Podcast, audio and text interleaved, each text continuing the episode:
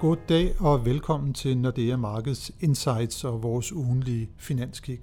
Mit navn er Helge Pedersen, jeg er cheføkonom i Nordea, og i dag har jeg besøg af senioranalytiker, rentestrateg Pete Philip Christiansen. Velkommen, Pete. Tak. Selvom uh, sommerferien jo langsomt er ved at sænke sig over de finansielle markeder, så er der jo stadigvæk en lang række begivenheder, som øh, vi skal holde øje med. Og her i den forløbende uge, så er det jo ikke mindst været det rentemøde, som ECB holdt, øh, der har fået opmærksomhed. Og helt som ventet, så valgte banken jo at holde sin rentesatser uændret, og der kom heller ikke sådan rigtig afgørende nyt angående det store opkøbsprogram, som jo er på 60 milliarder euro om måneden. Og markedet valgte sådan en lidt øh, dueagtig tolkning af Mario Draghis øh, udsagn på mødet, og vi så, at markedsrenterne faldt, og aktiemarkedet det, det steg på, på, på mødet. Men øh, djævlen, Pete, den ligger jo som bekendt i detaljerne, og hvilke detaljer skal vi især hæfte os ved fra gårdsdagens møde? Der, der, der er to ting, som øh, man, man skal hæfte sig ved. På, på vækstsiden, der forløber væksten sådan set, som de selv havde havde annonceret eller forventet for deres øh, opdatering af, af prognoserne fra, fra junimødet, men på inflationen der er de stadig afventende øh, for, hvordan øh, den dynamikker, der, der kommer. Øh, ikke mindst også øh, frem mod, øh, mod det, den effekt, der kommer fra, fra oliepriserne øh, herover. Så det, det betyder så også, at øh, her fremover de næste par måneder, specielt frem mod, øh, han har en vigtig tale i, i slutningen af august, og så øh, bliver det et meget vigtigt møde både i september og, og oktober, øh, som ligger i PT.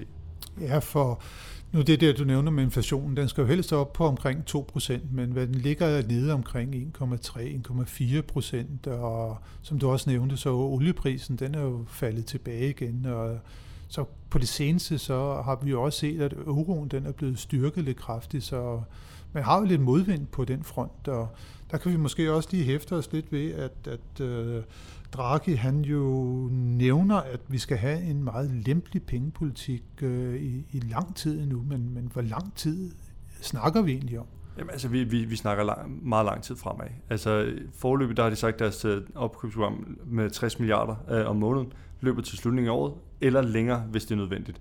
Og det er det, vi, vi forventer. Øh, vi forventer, at øh, det bliver annonceret i, øh, i oktober af vores, øh, af vores baseline-scenarie lige nu, hvor at, vi forventer, hvad der sker ind, frem mod næste år. Det betyder så også, at opkøbsprogrammet forventer først bliver sluttet næste år, og rentestigninger vil først være langt længere hen, hen end det. Så vi kommer til at se relativt lave renter fremadrettet det næste, det næste års tid i hvert fald. Ja, så vi snakker altså først om, at rentestigningerne de kommer der i 2019 måske? Potentielt 2019. Vi er, vi er, vi er ret langt frem. Øh, det kommer meget afgørende, hvad, hvad der kommer til at ske med, med inflations, uh, inflationsdynamikkerne. Og som du selv nævner på, på valutaen, der er den, uh, den styrkede euro, det er også noget, der kan bekymre lidt uh, i, uh, i Frankfurt i, i øjeblikket. Uh, og specielt var det faktisk første gang, at uh, i hvad, en tre års tid, at Draghi direkte har kommenteret på, på, på valutaen at den havde fået nogen, øh, nogen øh, bemærkning. Det er ikke rent noget, de har gjort de sidste meget lange stykke tid, for normalt kommenterer de aldrig på, på valuta.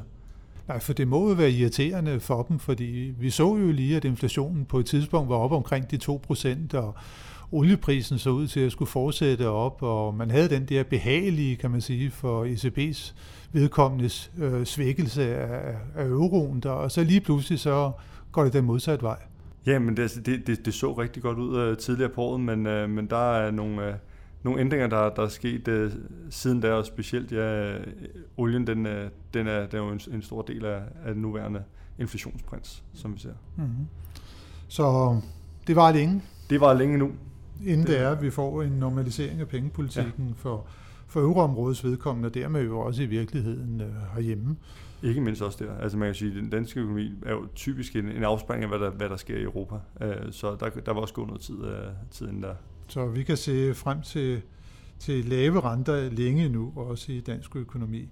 Så bliver det jo også, i, hvis vi kigger lidt fremad så på, på næste uge, så har vi jo den amerikanske forbundsbank, skal jo så også holde et, øh, et rentemøde. Hvad skal vi egentlig forvente os derfra? Fed er jo allerede i gang med at at stramme pengepolitikken, og vi så i juni, at der, der satte man renten op. Øh, kommer der noget nyt øh, her på, på julimødet?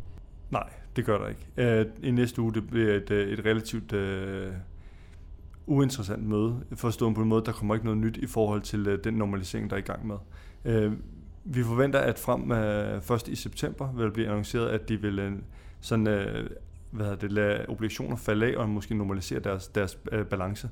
Øh, så det, der er lagt øh, nogle planer ud, de har lagt, hvordan de forventer, at øh, det bliver implementeret. Øh, der er nogle begrænsninger på, hvor mange obligationer, der må forfalde øh, per måned. Øh, og det, det forventer bliver annonceret i, øh, i, i september. Og så først en, øh, en renteforholdelse igen deroverfra i, øh, i december øh, senere i år. Så det var alligevel også det tid inden det er, at øh, Jelner Company de kommer til at, at trykke lidt på, på pedalen igen? Ja, det, det gør det. Altså, der er jo i øjeblikket over, over 2 trilliarder dollar, øh, der ligger på, på det amerikanske QE-program. Så der, de kommer til at have en meget stor balance, øh, også fremadrettet. Men man kan jo også sige, at øh, netop det, nu snakkede vi det omkring den amerikanske dollar, den er blevet svækket kraftigt. Det kommer jo så til gengæld til at hjælpe lidt på inflationen i USA, og øh, man kan også sige, at sådan de finansielle vilkår kommer det jo også til at hjælpe. Kunne det øh, ikke eller gøre, gøre dem endnu mere lempelige, de finansielle vilkår med den svækkelse, man har af den, øh, den amerikanske dollar? Kunne det ikke øh, måske også få Jellen til at sige, at man, hov, nu skal vi passe på, at der ikke kommer for meget tryk på økonomien, og, og så måske gøre, at de alligevel øh, sådan kommer til at, at, at sætte renten op, øh, måske tidligere end december. Jeg tror det vil indgå i deres overvejelser?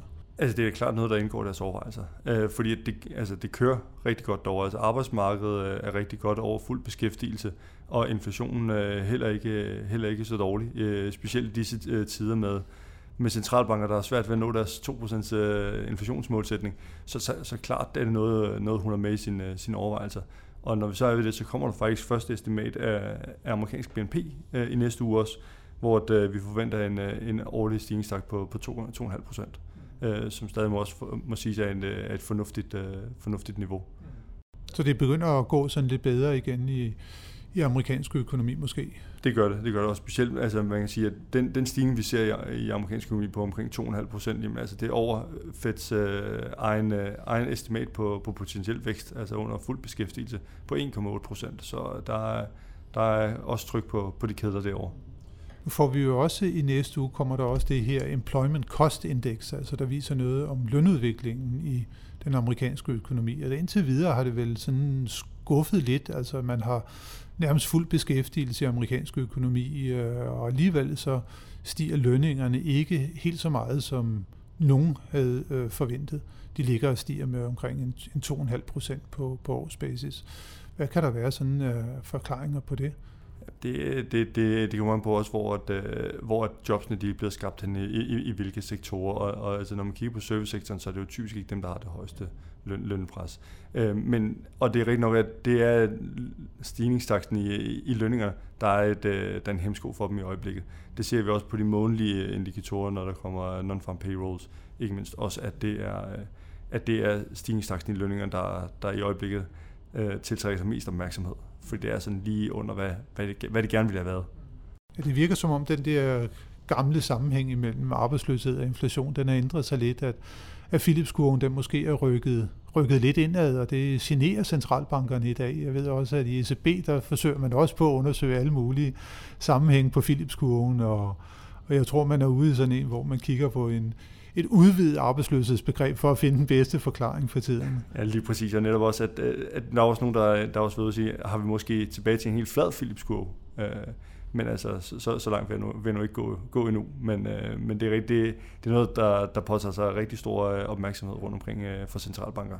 For den der overvejelse, hvorfor er det, der ikke kommer den der inflation uh, på, på, på lønvæksten. Så, Ja, man har jo også fået det her mere sådan globaliseret arbejdsmarked, og der er måske sådan en anden sammenhæng imellem tidsdynamikken fra, der sker noget beskæftigelsesfremgang, og så til, til lønningerne begynder at reagere. Så, så absolut. Så, absolut. Så, så der er sket noget nyt på, på, på arbejdsmarkedet, men øh, du nævnte jo nu her, at der er nogle, nogle fremadrettede tal, og vi har jo også nogle europæiske nøgletal i næste uge, som der bliver rigtig spændende at følge. Vi får nogle PMI'er her fra euroområdet på, på mandag allerede, og så har vi øh, IFO-tal fra, fra Tyskland på tirsdag, og så fredag, der har vi nogle BNP-tal øh, fra Frankrig og Spanien. Jeg tror også, der kommer tyske inflationstal der. Hvad tror du sådan øh, over en bred kamp, de kommer til at sige omkring europæisk økonomi? Jamen, altså der, øh, som sagt, der, næste uge der er rigtig mange uh, interessante data, uh, der, der kommer på, fra, fra, ud fra Europa.